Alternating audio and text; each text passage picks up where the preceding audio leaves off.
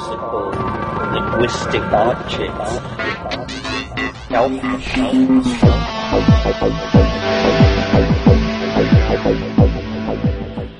Greetings from Cyberdelic Space. This is Lorenzo, and I'm your host here in the Psychedelic Salon.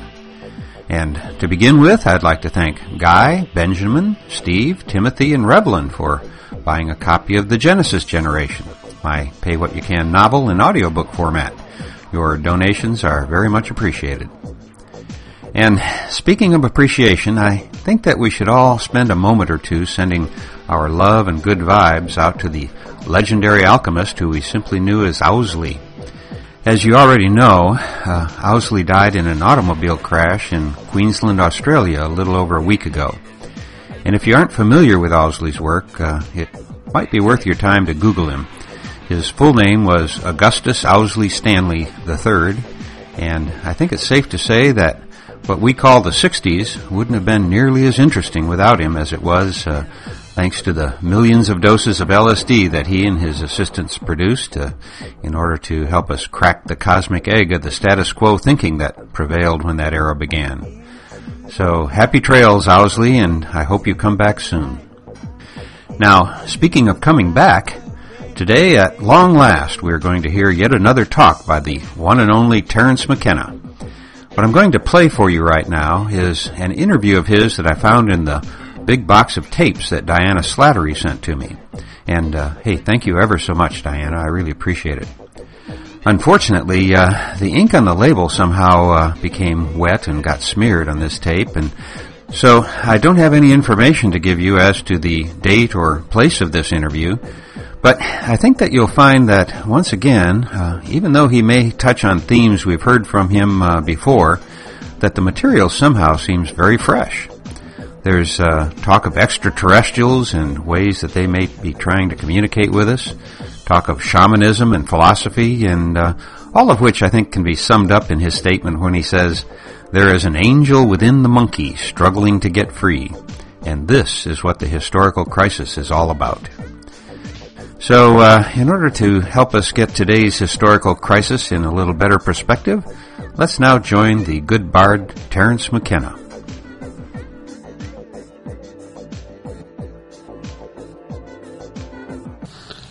Well, do you think we're in a state of transition? Are we moving from one culture to another? Oh, I think we're definitely in a state of transition. Uh, this is the chaos at the end of history. However, it's probably nothing to be alarmed about. I imagine it's simply the normal situation that prevails when a species is preparing to depart for the stars. You think we're preparing to dis- depart for the stars? Well, on the scale of a hundred or a thousand years, I think it's an unavoidable conclusion. And uh, that span of time in geological terms is uh, hardly the wink of an eye. In fact, all of human history from that perspective appears as a preparation for human transcendence of uh, the planetary existence. Do we want to get away from the planet? Well, I think you have to take the view that uh, certainly uh, the planet is the cradle of mankind, but inevitably one cannot remain in the cradle forever. Uh, the human imagination, in conjunction with technology, has become a force so potent that it really can no longer be unleashed on the surface of the planet uh, with uh, safety the human imagination has gained such an immense power that the only environment that is friendly to it is actually the vacuum of deep space. It is there that we can erect the architectonic dreams that drive us to produce a Los Angeles or a Tokyo and do it on a scale and in such a way that it will be fulfilling rather than degrading. So yes, I think uh, we cannot uh, move forward in understanding without accepting as a consequence of that that we have to leave the planet, that we are no longer the bipedal monkeys we once were. We have become almost a new force in nature, a thing of language and cybernetics and uh, an amalgam of computers and uh, br- human brains and societal structures that uh, has such an enormous forward momentum that the only place where it can express itself without destroying itself is, as James Joyce says, up in the ant. So long, long ago in the faraway galaxy, uh, Star Wars style may be in our future, Well, as opposed to our past.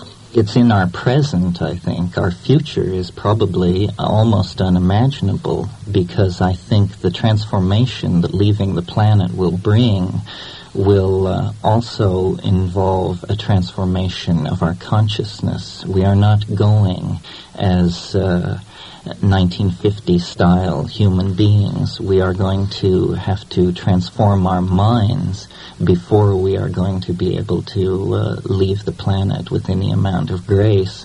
This is where I think the psychedelics come in because they are anticipations of the future. They seem to channel information that is not uh, strictly governed by the laws of normal causality, so that there really is a prophetic dimension, a glimpse of the potential of the far centuries of the future through these compounds.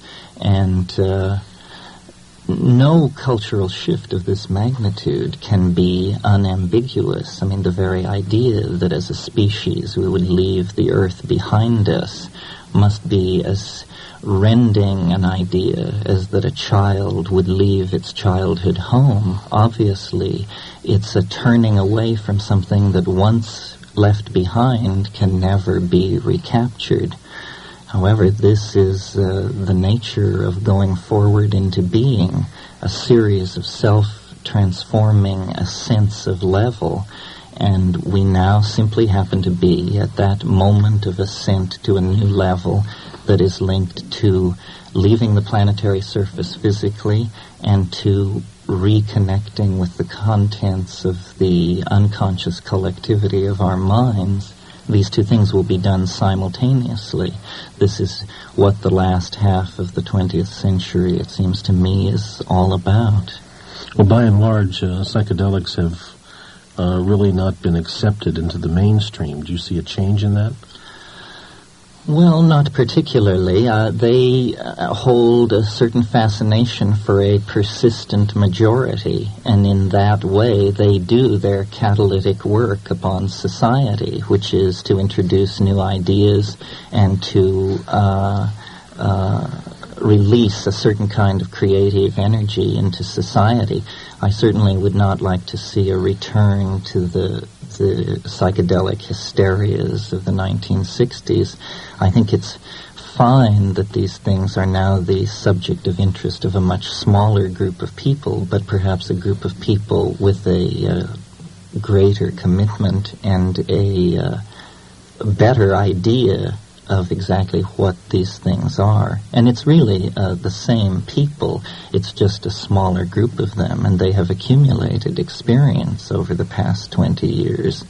Uh, however, I certainly don't think all psychedelic frontiers are conquered. One of the things that I write about and speak about are the phenomena that uh, many people confirm with the uh, psilocybin family of hallucinogens that no one has uh, included in the standard model of psychedelic drugs. And by that I refer to the logos-like phenomenon of an interiorized voice that seems to be uh, almost a superhuman agency, a kind of genius loci.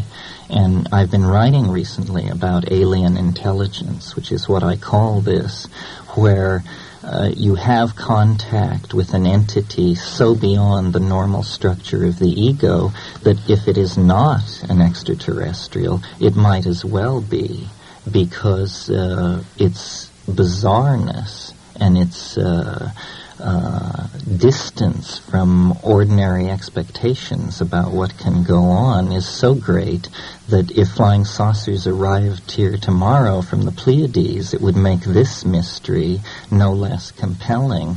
Uh, it amuses me that the scientific community has taken over the search for extraterrestrial intelligence and uh, defined it uh, as they care to define it and have erected radio telescopes to search the galaxy for these signals. And the world's largest radio telescope is at Arecibo in Puerto Rico. And within the shadow of that uh, installation, uh, mushrooms grow in the fields and the cows munch quietly in the sunshine.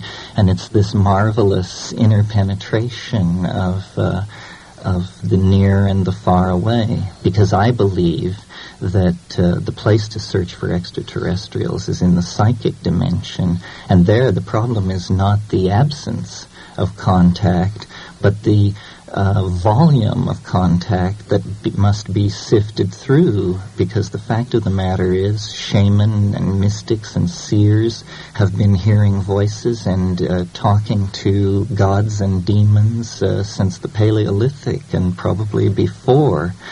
That doesn't mean that uh, we can rule out this approach to communication, uh, it seems to me far more likely that an advanced civilization would communicate interdimensionally and telepathically. Uh, the amounts of time available for an intelligent species to evolve these kinds of communication are vast. So I think uh, that it's very interesting then that the tryptamines, psilocybin and DMT, at uh, the 15 milligram level very reliably trigger uh, what could only be described as contact-like phenomena. And not only the interiorized voice in the head, but also the classical flying saucer motifs of uh, the whirling disc, the lens-shaped object, the alien approach. Uh, this seems to be something hardwired into the human psyche. And uh, I would like to find out why. I think it's a very odd uh, uh, fact of human psychology, and I don't buy any of the current theories ranging from that nothing at all is happening to that this is in fact another species with a world around another star that is getting in touch with us. I think it's something so bizarre that it actually masquerades as an extraterrestrial so as not to alarm us by the true implications of what it is. Well, your statement implies that it's something external to ourselves, and I wonder about that. Well, this dualism of the interior and the exterior may have to be overcome. It is obviously transcends the individual, but I suspect it is something like uh, an overmind of the species, uh, that actually the highest form of human organization is not realized in the democratic individual. It is realized in a dimension none of us have ever penetrated, which is the mind of the species, which is actually the hand at the tiller of history. It is no government, no religious group, but actually what we call the human unconscious but it is not uh, unconscious, and it is not simply a cybernetic repository of myth and memory. It is an organized intellect of some sort, and human history is its signature uh, on the primates and it is so different from the primates. It is like a creature of pure information. It is made of language. It releases ideas into the flowing stream of history to boost the primates toward higher and higher levels of self-reflection of it. And we have now reached the point where uh, the masks are beginning to fall away, and we are discovering that uh, you know, there is an angel within the monkey struggling to get free, and this is what the historical crisis is all about. And I'm, for no reasons in particular, very optimistic. I mean, uh, I see it as uh, a necessary chaos that will lead to a new uh, and uh, uh, more attractive order. Terence, you were talking about uh, extraordinary realities and occurs to me that there's an enormous amount of prejudice against um, the psychedelics and the uh, use of hallucinogenic uh, substances, and um, it's almost as if there's an inordinate fear to open up the um, door to the closet that these substances uh, reveal. Um, what about that prejudice? What do you think is, how's that going to be resolved? What is the resolution of that? Well, I think it's uh, it's more complicated than a prejudice. It's a, a prejudice born of respect, because uh, most people sense that these uh, compounds probably actually do what their adherents claim they do it's possible to see the whole human growth uh, movement of the 1970s as a wish to continue the inward quest without having to put yourself on the line the way you had to when you took 250 gamma of LSD. And I think all these other methods are efficacious, but I think it's the sheer uh, power of the hallucinogens that puts people off. Uh, you either love them or you hate them and that's because they dissolve worldviews. And if you like the experience of having your entire ontological structure uh, disappear out from under you, if you think that's a thrill, uh, you'll probably love psychedelics. On the other hand, for some people, that's the most horrible thing they can possibly imagine. They navigate reality through various forms of faith. And I think uh, that the psychedelics uh, the doors of perception are cleansed and you see very, very deeply. Uh, I spent time in India and I would always go to the local sadhus of great reputation and I met many people who possessed uh, what I call wise old man wisdom. But wise old man wisdom is a kind of Tao of how to live it has nothing to say about these dimensions that the psychedelics reveal. And uh, for that, you have to go to places where hallucinogenic shamanism is practiced, specifically uh, the Amazon basin. And there you discover that beyond simply the wisdom of how to live in ordinary reality, there is a gnosis of how to navigate in extraordinary reality. And this reality is so extraordinary that we cannot approach what these people are doing with any degree of smugness because the frank fact of the matter is we have no viable theory of what mind is either. The beliefs of a Witoto shaman and the beliefs of a uh, Princeton phenomenologist have an equal chance of being correct, and there are no arbiters of uh, who is right. So, uh, it's the power of these things, the fact that here is something we have not assimilated. We have been to the moon, we have charted the depths of the ocean, the heart of the atom, but we have a fear uh, of looking inward to ourselves because we sense that here is where all the contradictions flow together. And uh, the same prejudice against psychoanalysis that characterized the 20s and 30s when it was thought to be uh, uh, superfluous or uh, some kind of fad uh, attends the psychedelics now. It's because it touches a very sensitive nerve. It touches uh, the issue of the nature of man. And uh, people are uncomfortable with this, or some people are uncomfortable with this. What is the value of exploring the extraordinary realities? Well, I guess it's the same value that attends the exploration of ordinary realities. There's uh, an alchemical saying that uh, one should read the oldest books, climb the highest mountains, and visit the broadest deserts. Uh, I think that uh, being imposes some kind of obligation to find out what's going on. And uh, since all primary information about what is going on comes through the senses, any drug or any compound which alters that sensory input has to be looked at very carefully. I've often made the point that uh, chemically speaking, you can have a molecule which is completely inactive as a psychedelic, and you move a single atom on one of its rings, and suddenly it's a powerful psychedelic. Well, now it seems to me this is a perfect proof of the uh, inner penetration of matter and mind. a the movement of a single atom from one known position to another known position changes an experience from nothing to overwhelming. This means that mind and matter at the quantum mechanical level are uh, all spun together. This means that uh, in a sense, the term extraordinary reality is not correct if it implies a uh, division of category from ordinary reality. It is simply there is more and more and more of reality. And some of it is inside our heads, and some of it is deployed out through uh, three-dimensional Newtonian space. Most of us, I think, just simply accept uh, the everyday reality as the only one.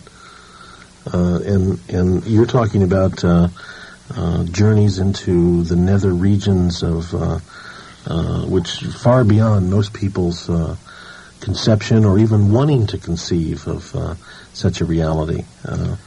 well, I think there's a shamanic temperament, which is uh, uh, a person who craves knowledge, knowledge in the Greek sense of gnosis. In other words, knowledge not of the sort where you subscribe to Scientific American and it validates what you believe, but immediately, uh, cosmology is constructed out of immediate experience that are found always to be applicable. You see, I, I don't believe that the world is made out of quarks or electromagnetic waves or stars or planets or any of these things. I believe the world is made out of language and that this is the primary fact that has been overlooked. Uh, the construction of a flying saucer is not so much a dilemma of hardware as it is uh, a poetic challenge. And uh, people find it very hard to imagine exactly what I'm talking about. What I'm saying is that the leading edge of reality is mind and mind is the primary uh, substratum of being. We in the West have had it the wrong way around for over a millennia, but uh, once this is clearly understood, uh, with what we have learned in our little excursion through three-dimensional space and matter, we will uh, create a new vision of humanity that will be a fusion of the East and the West. Well, the world being made of language, and I think of these extraordinary realities which are totally beyond any language that we use in any ordinary sense.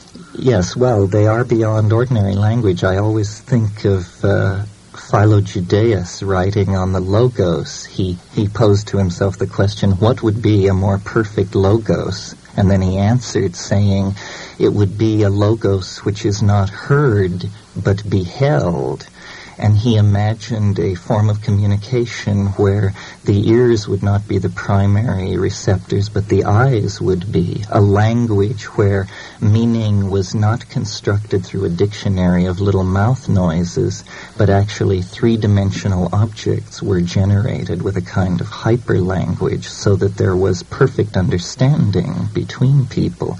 And this may sound bizarre uh, in ordinary reality, but these forms of synesthesia and uh, synesthesic glossolalia are commonplace uh, in psychedelic states.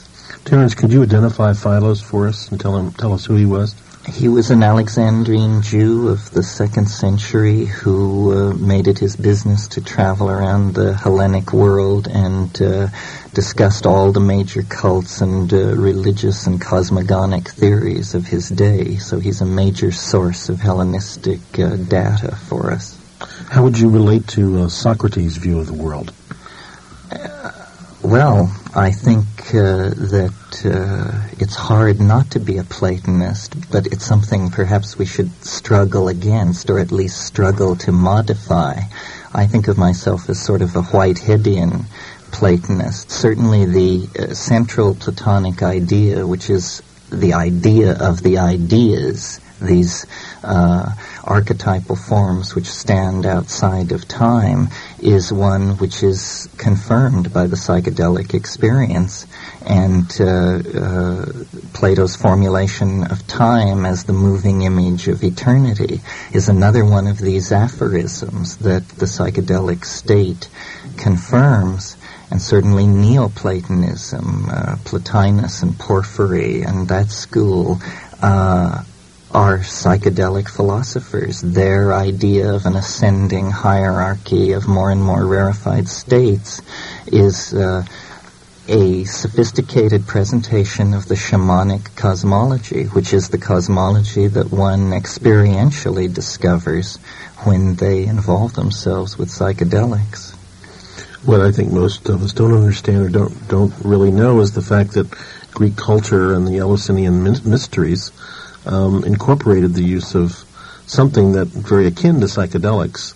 Yes. And, and essentially, Western civilization is based on the culture that uh, had at its core root um, an experience and a ritual that, that used I say, something akin to psychedelics. Yes, well, for over 2,000 years, everyone who was anyone in the ancient world made the pilgrimage to Eleusis and had this experience, which Gordon Wasson and Carl Ruck have argued very convincingly was a uh, hallucinogenic intoxication on ergot. But of course, as soon as the church solidified its power, it uh, closed these Platonic academies and uh, moved against uh, uh ancient, pagan, so-called pagan knowledge and heretical knowledge, and not only the Platonists, but all the Gnostic sects, uh, all of these people, all of these viewpoints were repressed. I like to think that uh, the end of that repression came in a very odd way when, uh, in 1953, I guess it was, uh, Gordon Wasson and his wife Valentina in the village of Huautla de Jimenez in the Sierra Mazateca of Oaxaca discovered the psilocybin mushroom cult. It was as if Eros who had been martyred in the old world was then found sleeping in the mountains of Mexico and resurrected. And uh, the experience of the mushroom is very much the experience of a genius loci, a, a god on the Grecian model, not the god who hung the stars in heaven, but a local god, a uh, a uh, pre-Christian bacchanalian nature power that uh, is is very alien and yet resonates with our expectations of what that experience would be like. Interesting that the mushroom also was a symbol in our culture of death and destruction, being the symbol of the nuclear explosion. Yes, well, mushroom uh, cloud. My brother has made the point, asking, you know, what mushroom is it that grows at the end of history? Is it the mushroom of Fermi and Oppenheimer and Teller, or is it the mushroom of Wasson and Hofmann and Humphrey Osmond? Uh, Somehow I think the latter is safer. well, it may not only be safer, it may open the way to escape from uh, the former. It's like a pun in physics uh, that the force of liberation and the force of destruction could take the same form. It's a, what alchemists call a coincidentia oppositorum. Mm, it is an amazing synchronicity, it seems.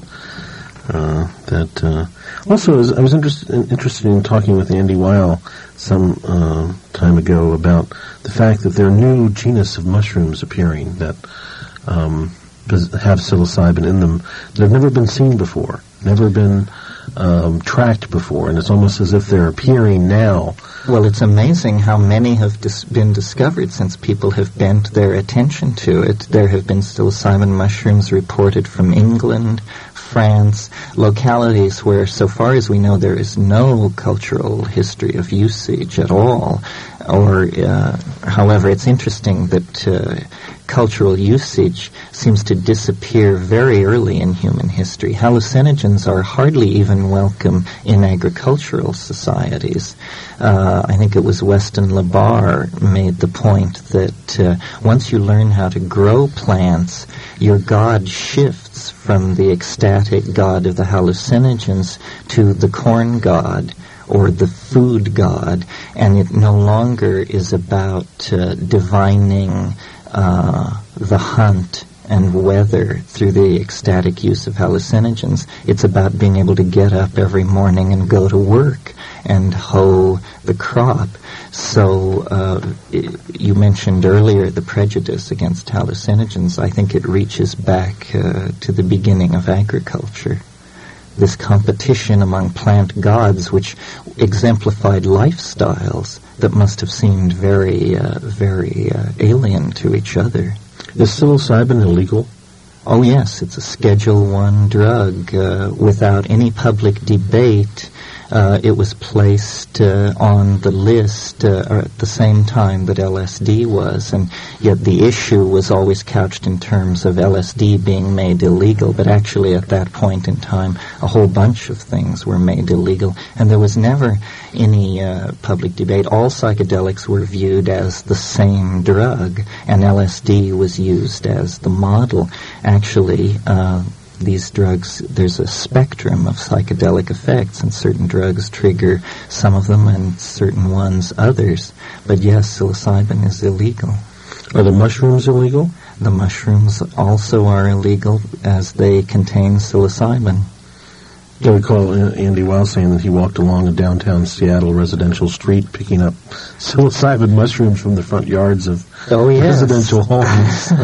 well, and English law took the view that uh, it was preposterous to try and outlaw a naturally occurring plant, and they uh, took the position that only the chemical was illegal, which I think is a very uh, very wise position, but I noticed that Canada recently chose the American interpretation over the British one. Hmm, interesting. Turns out, uh, going back to the Andy Weil story, that uh, the reason that these mushrooms were in such uh, plenitude in various locales in the Northwest was that uh, their uh, spores were contained in a, uh, a mail order company's um, mushroom growing product that they sent out mail order, uh, and so yes. Well, the, this is an interesting uh, phenomenon. You see, the spores of the mushroom are not illegal because they do not contain psilocybin. They only contain the message in the DNA of the mushroom for the production of psilocybin. So it's a kind of bizarre catch-22. The mushroom spores can move anywhere legally, can be bought and sold, but they are the sine qua non for the production of mushrooms, of course. The, the kind of knowledge and kind of information you're putting forward is is not generally available. It's not the kind of information or knowledge that one would find in the typical academic anthropology uh, curriculum. Um, and yet it seems to be um, a knowledge that uh, is ever expanding, but somehow it's it's outside of the cultural institutional uh, entities in some way. Um, number one, why do you think that's the case? Of course, there's a logical answer to that one, but um, what do you see as the future of this kind of information, this kind of knowledge? Well, I think in a sense it signals the rebirth of the institution of shamanism in the context of modern society. And uh, anthropologists have always made the point about shaman that they were very important social catalysts in their group, but they were always peripheral to it, peripheral to the political power, and actually usually physically peripheral, living at some distance from the village.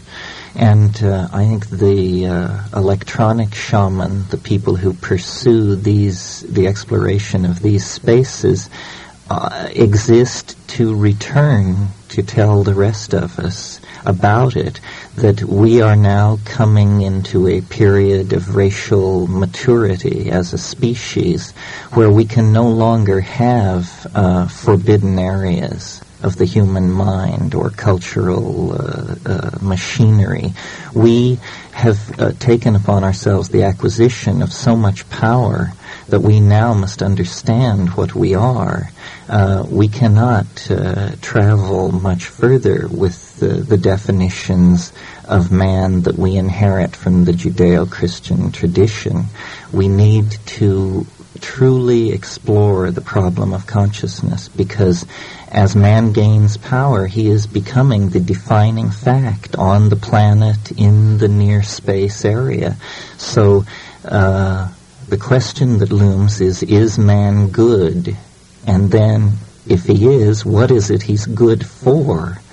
And uh, the shaman will point the way because what they are are uh, visionaries poets, cultural architects, forecasters, all these roles which we understand in more conventional terms rolled into one and raised to the nth power. They are cultural models for the rest of us. This has always been true. The, the shaman has access to a superhuman dimension and a superhuman condition.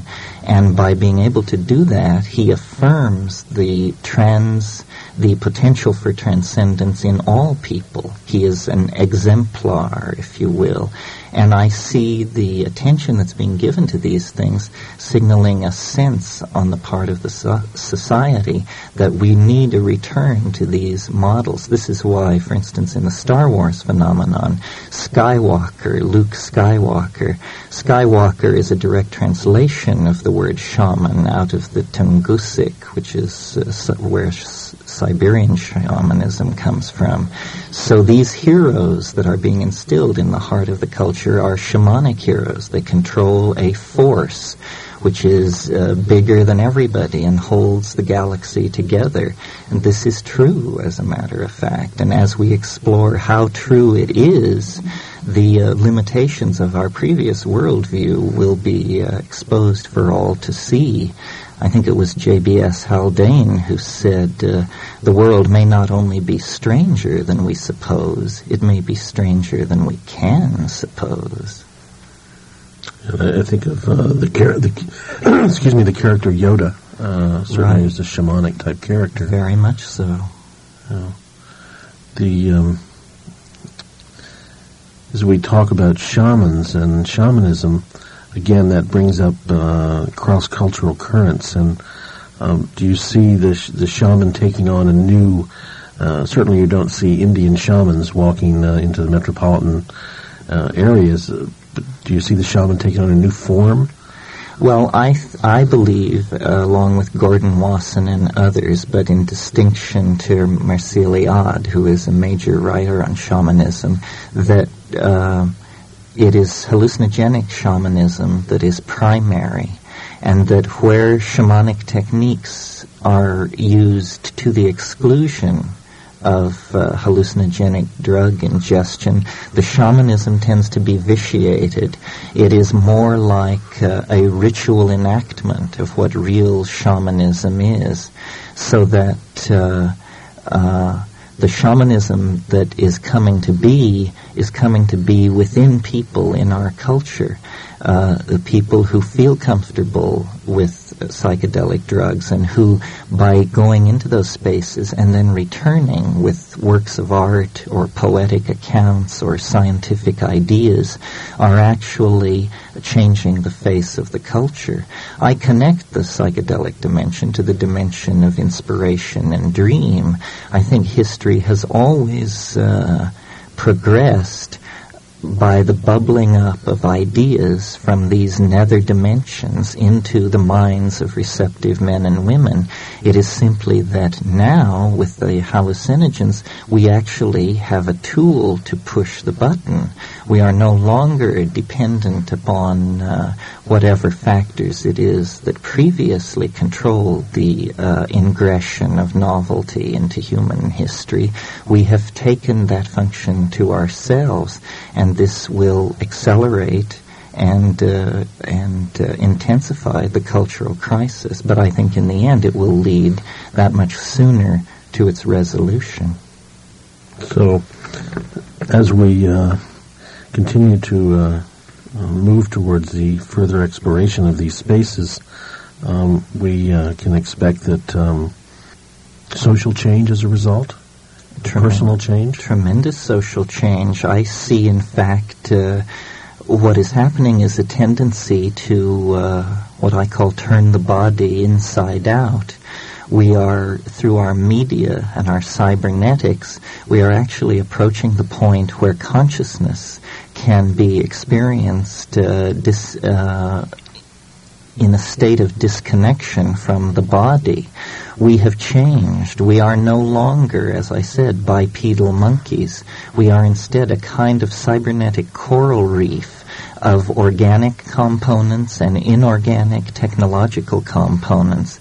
We have become a force which takes unorganized raw material and excretes uh, technical objects. We have uh, transcended the normal definitions of man. We are like an enormous collective organism with our data banks and our forecasting uh, agencies and our computer networks and the many levels at which we are connected into the universe. Our self-image is changing. The monkey is uh, all but being left behind and shortly will be left behind. The flying saucer, again, I take to be an image of the future state of humanity.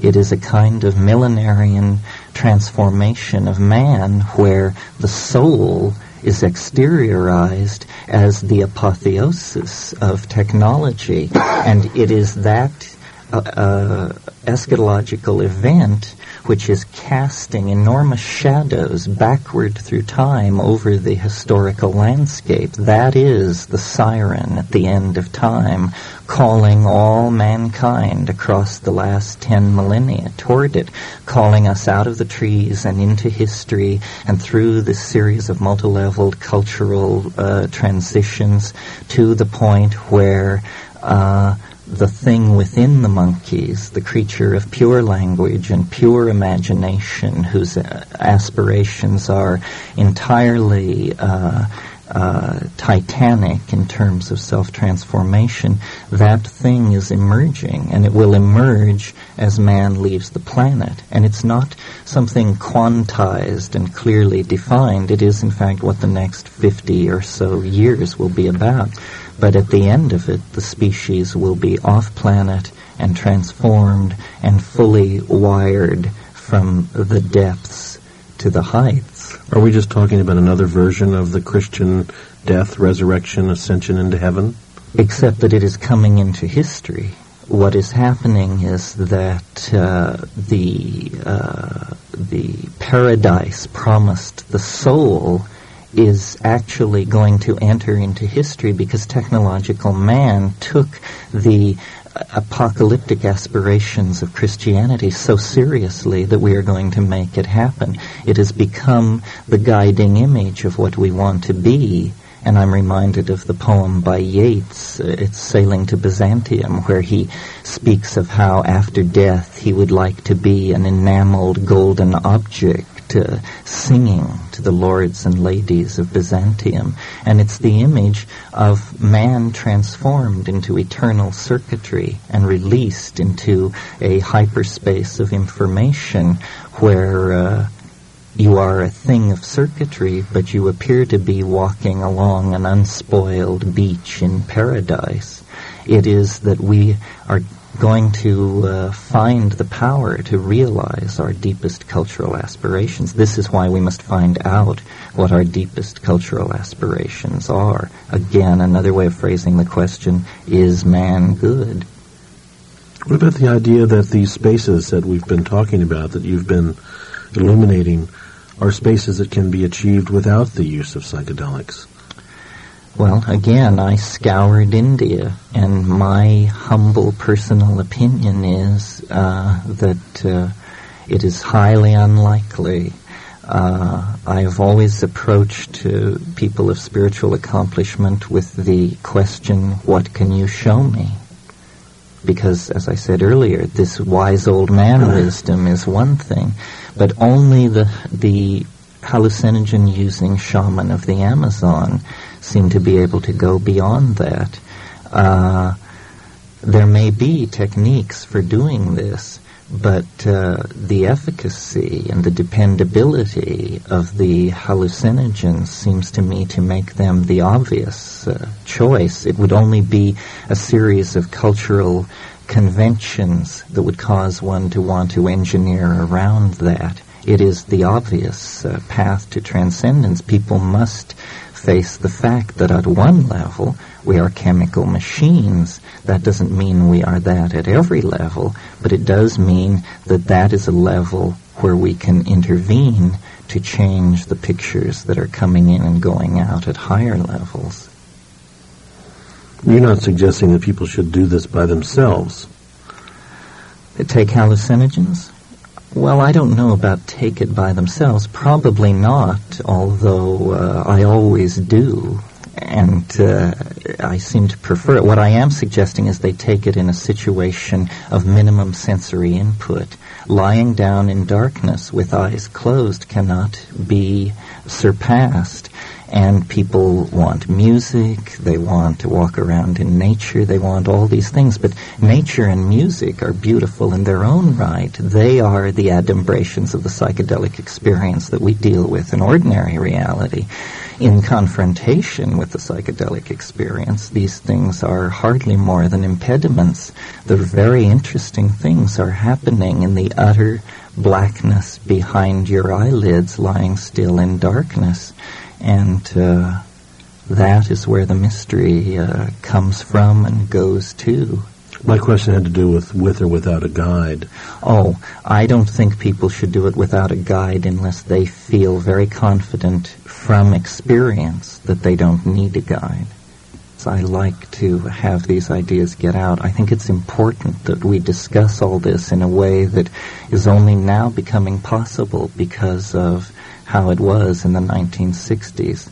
Now we need to shed all that and look back and look forward and try to make a mature judgment for our culture based on the facts of the matter. You're listening to the Psychedelic Salon, where people are changing their lives one thought at a time. As Terence said just now in closing, it's up to you and me to make a mature judgment based upon the facts of the matter. And as we all know, the so-called facts that the governments around the world are putting out about cannabis and our psychedelic medicines, well, they're almost all completely wrong. And uh, anyone who has ever had a few tokes of grass knows full well that this is not a dangerous drug without any medicinal value. Yet, that's what the screwheads in Washington and other world capitals are saying. However, as Aldous Huxley once said, facts don't cease to exist just because they are ignored. Also, uh, I'd like to be sure to point out that early on in this talk, when Terence said the human imagination, in conjunction with technology, has become a force so potent that it really can no longer be unleashed on the surface of the planet with safety. Now, I suspect he was talking about things such as nuclear power, and at the present moment, of course, we can see how dangerous this technology can be when it's combined with a profit motive where cost cutting measures are more important to corporations than is the safety of our people.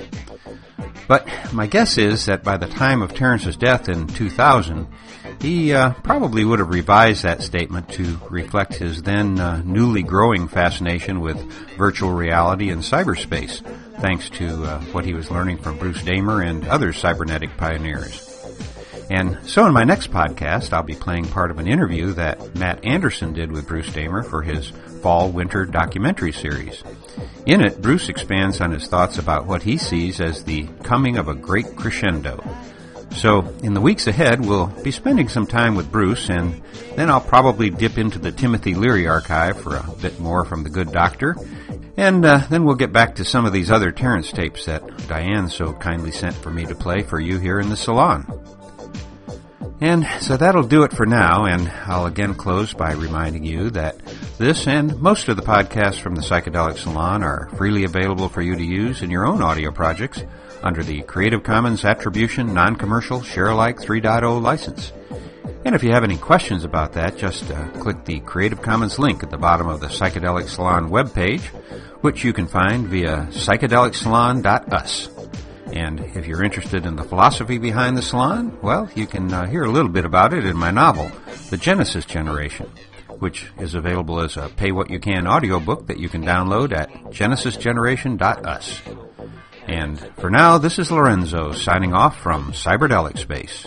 Be well, my friends.